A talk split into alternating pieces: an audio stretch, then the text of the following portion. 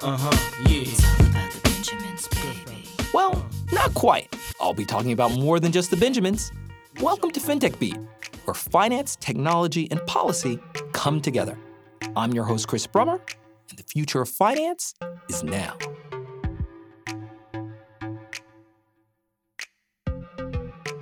We've discussed at length on this show how much the COVID crisis has accelerated trends of automation and fintech adoption. Many big banks have said that they've achieved a decade's worth of digital transformation in just six months. And the headlines are full of eye popping fintech IPOs and valuations.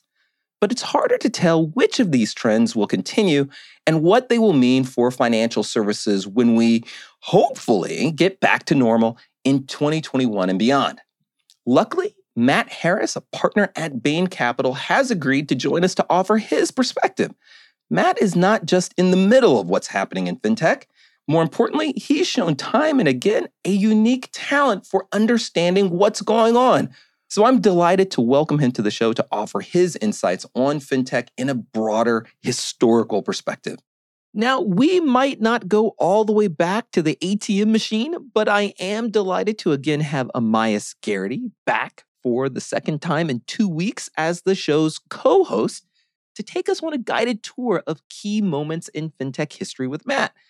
And I'm excited for this fantastic voyage, especially since the ride will take us through everything from the evolutionary theory of punctuated equilibrium how SARS played a key role in the explosion of digital payments, and what lessons we can draw for the current moment.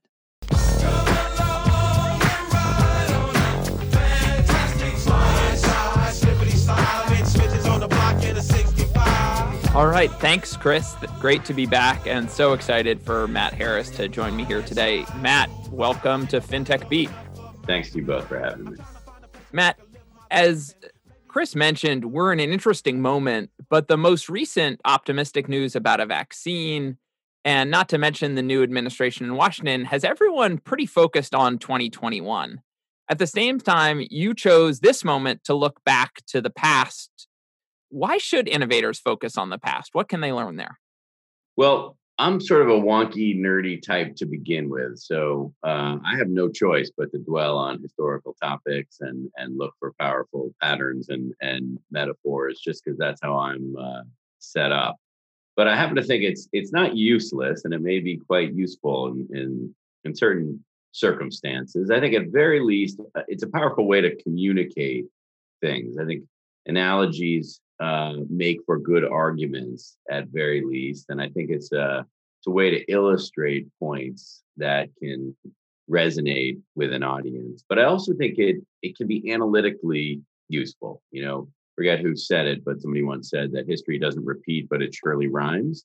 And and certainly that's been my experience. So when I look at the history of technology, certainly there are patterns that reoccur. And if we can use those to think about the future and make predictions, and that gets us ahead of the game, well, then it's quite useful.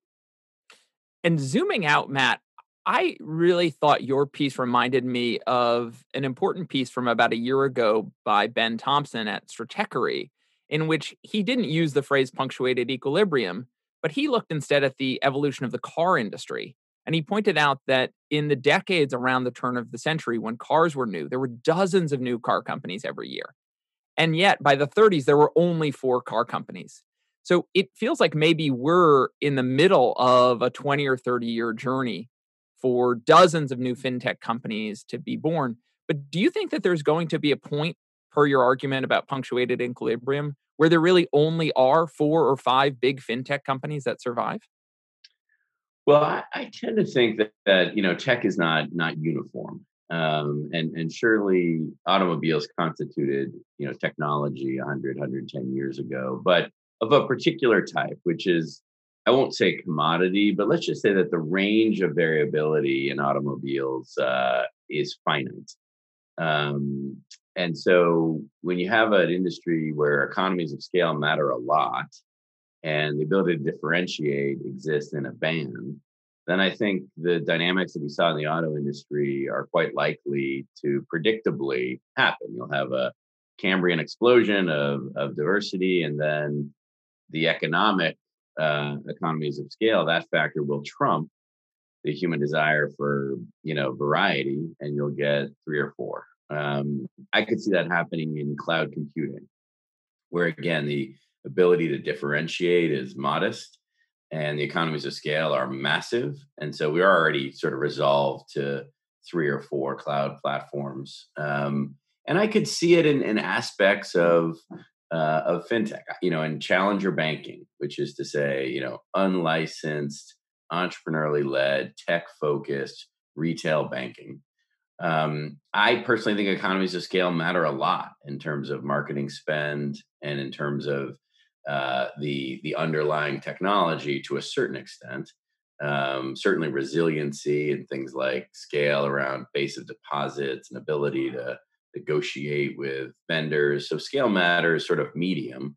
Um, but more importantly, there's just not a lot of range on feature functionality from my perspective. So if you told me there were going to continue to be dozens and dozens, maybe hundreds of challenger banks in the future, I'd I'd be skeptical. Um, I think VCs will ultimately tire of funding, you know, the the bank, you know, just for twelve year old girls or, or whatever the you know super niche um, neobank that that is about to get funded next week.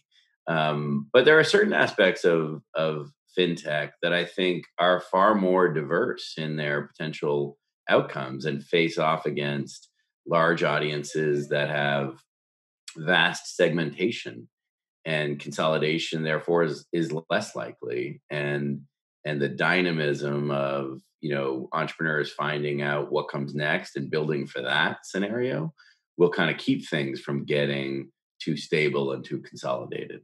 Matt in my experience working with you you are more skeptical than the average stereotype of a rah rah vc investor how do you use these historical trends to isolate what you should be skeptical about and what you should be excited about?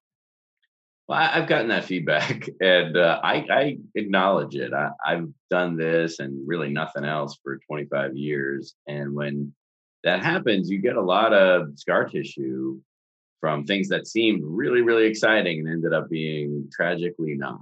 And I carry that with me, and and I I like to think of it as something that heightens my discernment but but surely it's something that you know curbs my enthusiasm at the same time. Um, i think if you talk to founders that i end up backing i think they see a version of me that's wildly enthusiastic. And i think it, it um, what what i would say to the extent to which i can actually influence and control this i would say that i i try to you know present a, a kind of mildly skeptical but super friendly you know out you know, out facing mode 90% of the time. But then when I find something, when I connect with a founder who educates me to something, or a founder that's working on themes that on an a priori basis I've I've been interested in, and we can work together to to go deeper. You know, I think I'm I hope I'm uh, even more excited than the generically optimistic, you know, fist pumping, backslapping, high fiving VC of stereotype. Yeah, maybe it's um maybe it's punctuated skepticism, Matt, I instead of punctuated, punctuated skepticism. That's exactly right. Um, you know, I, I do. I, I, again, no, no one's going to put me forward as a cheerleader un, under any circumstances. There's a, like a sobriety to my approach, but I do think that founders get energy from the um, you know, kind of a if I can make him smile, I've won kind of approach. Um, and so that's just who I am, and I and I do think being a student of history, you know, being history is pretty grim. You know, let's be honest. I mean, you know, the the winners in history are are, are a scant few, and um, and so that surely colors my affect. But um, but you know, get me next to a winner who who has ideas that I think are powerful and durable, and I think you see a you know a very excited version of Matt Harris. Yeah. I remember a conversation, Matt. I think the first conversation we had was in 2013. I was at the Treasury Department and everyone was very excited about marketplace lending and the growth rates were astronomical. And you described a mispricing of consumer credit as a pig in a python. Why weren't those new lending business models sustainable? Yeah, well, really, what I meant by the pig and the python was that that the pig in question was a, a bolus of mispriced consumer loans that had generally been made before the financial crisis and before the Card Act. Um, mainly credit card loans and some unsecured personal loans by banks where the rates had been high to begin with or adjusted upwards. And those were sitting out there ready to be refinanced. Um, there was a separate part of the pig that was relatively high priced student loans that were also ready to be refinanced by SoFi and mm-hmm. and uh, CommonBond and a few others. But what wasn't happening was um, an ever refreshing set of new wrongly priced loans. Um, and in fact, for three or four years, banks were kind of out of the business of making unsecured personal loans or you know aggressive credit card loans uh, of any type. So it felt really unsustainable to me. Um, and I think, you know, I've learned a lot from Frank Rotman, your your partner at QED, who wrote on similar themes. And, you know, I think, you know, he felt and others felt, uh, those that acknowledged the pig and the python felt like, you know, there are worse ways to get into business. You can you can go ahead and you know have a lot of fun digesting that pig as long as you're looking around for the next one you might eat for a lifetime um, and in fact, there have been lending companies, maybe perhaps SoFi, who's rumored to be going public, who've you know taken advantage of what seemed like a moment in time phenomenon to build a real business. Um, but of course, many others who never recovered to the valuation levels that they were enjoying when you and I were having that conversation.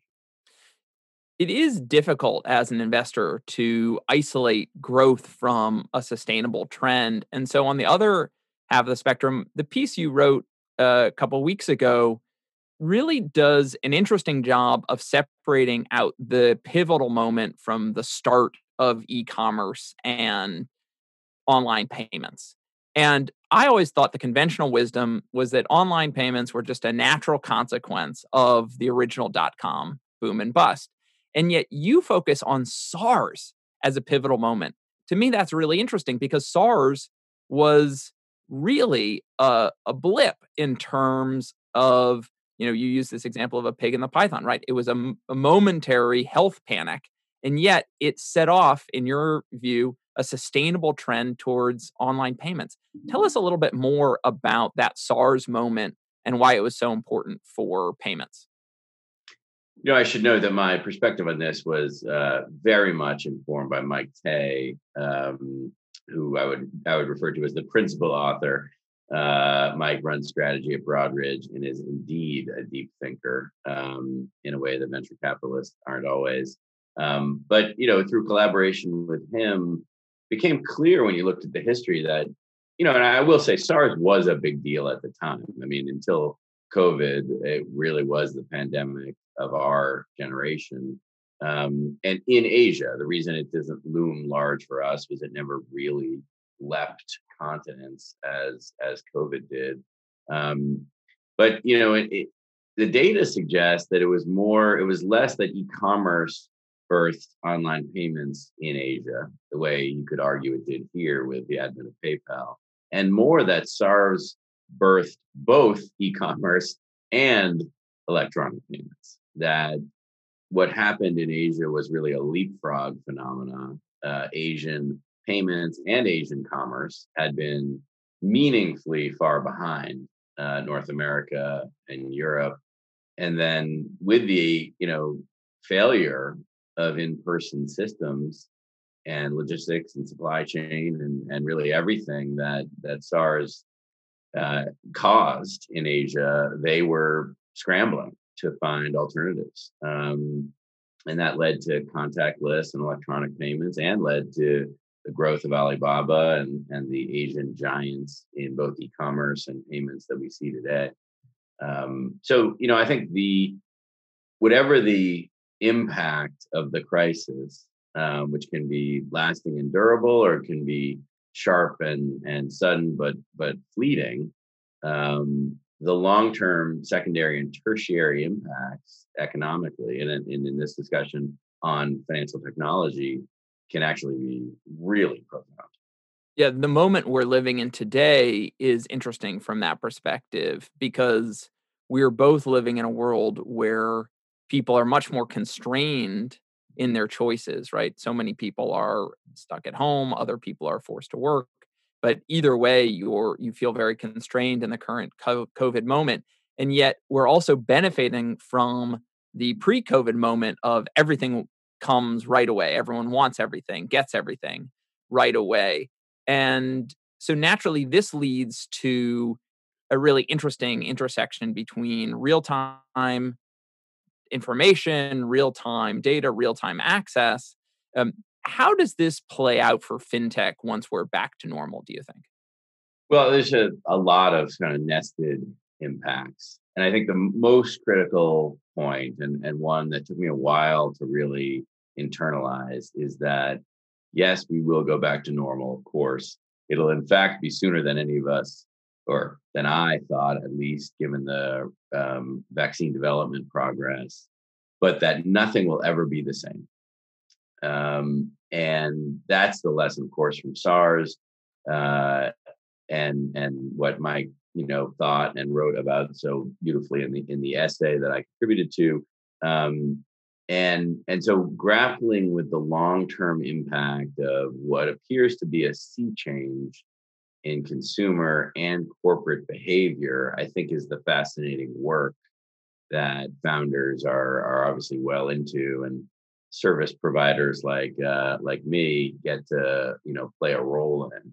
Um, and you can see it in the consumer. You know, the shift to e-commerce it has been referred to as sort of five years of penetration curve in five weeks, and that's surely what we've seen. We we have a company called Signifyd, for instance, that helps e-commerce merchants manage credit card fraud and it was a really nice company to begin with. It was growing well, et cetera. But the, you can just see the knee in the curve come end of Q1. And what was interesting and striking is that it hasn't slowed down.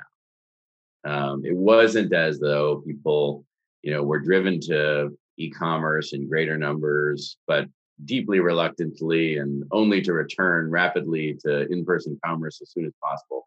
That didn't happen. People were driven to e-commerce perhaps and found that they liked it, that this was a better modality for lots of types of, of shopping. Um, and I think you see this in food delivery, you see this in in all sorts of you know convenient electronic means of of transactions. And that relative to fintech has been a tailwind for digital payments, for fraud management and all the accompanying um, you know collateral technology requirements as well as buy now pay later which is a sector that had been you know look synchrony and alliance data have been around for decades um, but if you look at the growth in klarna and affirm uh, afterpay and some of these relatively newer companies it it really was five years worth of growth in a in a short period of time. Um, so i think on the consumer side we've you know habits that will change forever and and actually i think the, the beauty of that is you can just see it already in the numbers and i think people have accommodated themselves to that new reality. Uh, what i find perhaps more subtle but maybe even more profound is the change amongst uh, large corporates and, and maybe let's you know because this is the fintech conversation amongst banks and insurance companies and broker dealers and you know they realize that in a world where the demands, as you say, are are more real time uh, and certainly more digital, and all of those small pesky analog modalities that remain, the wet signatures and branches, um, you know, physical examinations, all those things that had been incrementally being wrung out of the incumbent business models had to get wrung out overnight. Um, and so the digital transformation theme, which obviously had been, you know, priorities uh, for every large incumbent, have become more than just one of several priorities, became a real exigent uh, kind of emergency priority. The the big banks are so interesting from this perspective because many of them were able to think of themselves as relationship companies because they had so many people and they said so much organic traffic and interaction that they never had to take the lesson that Apple or some of the other big tech brands have taken, which is creating a relationship without human interaction. And this is one of the places where, on the consumer fintech side, we've seen that care of product design, product feel come in and really be effective. And I think the large banks are realizing now that you can't paper over you know okay digital interaction with high quality customer interaction and covid was a moment that really accelerated that realization.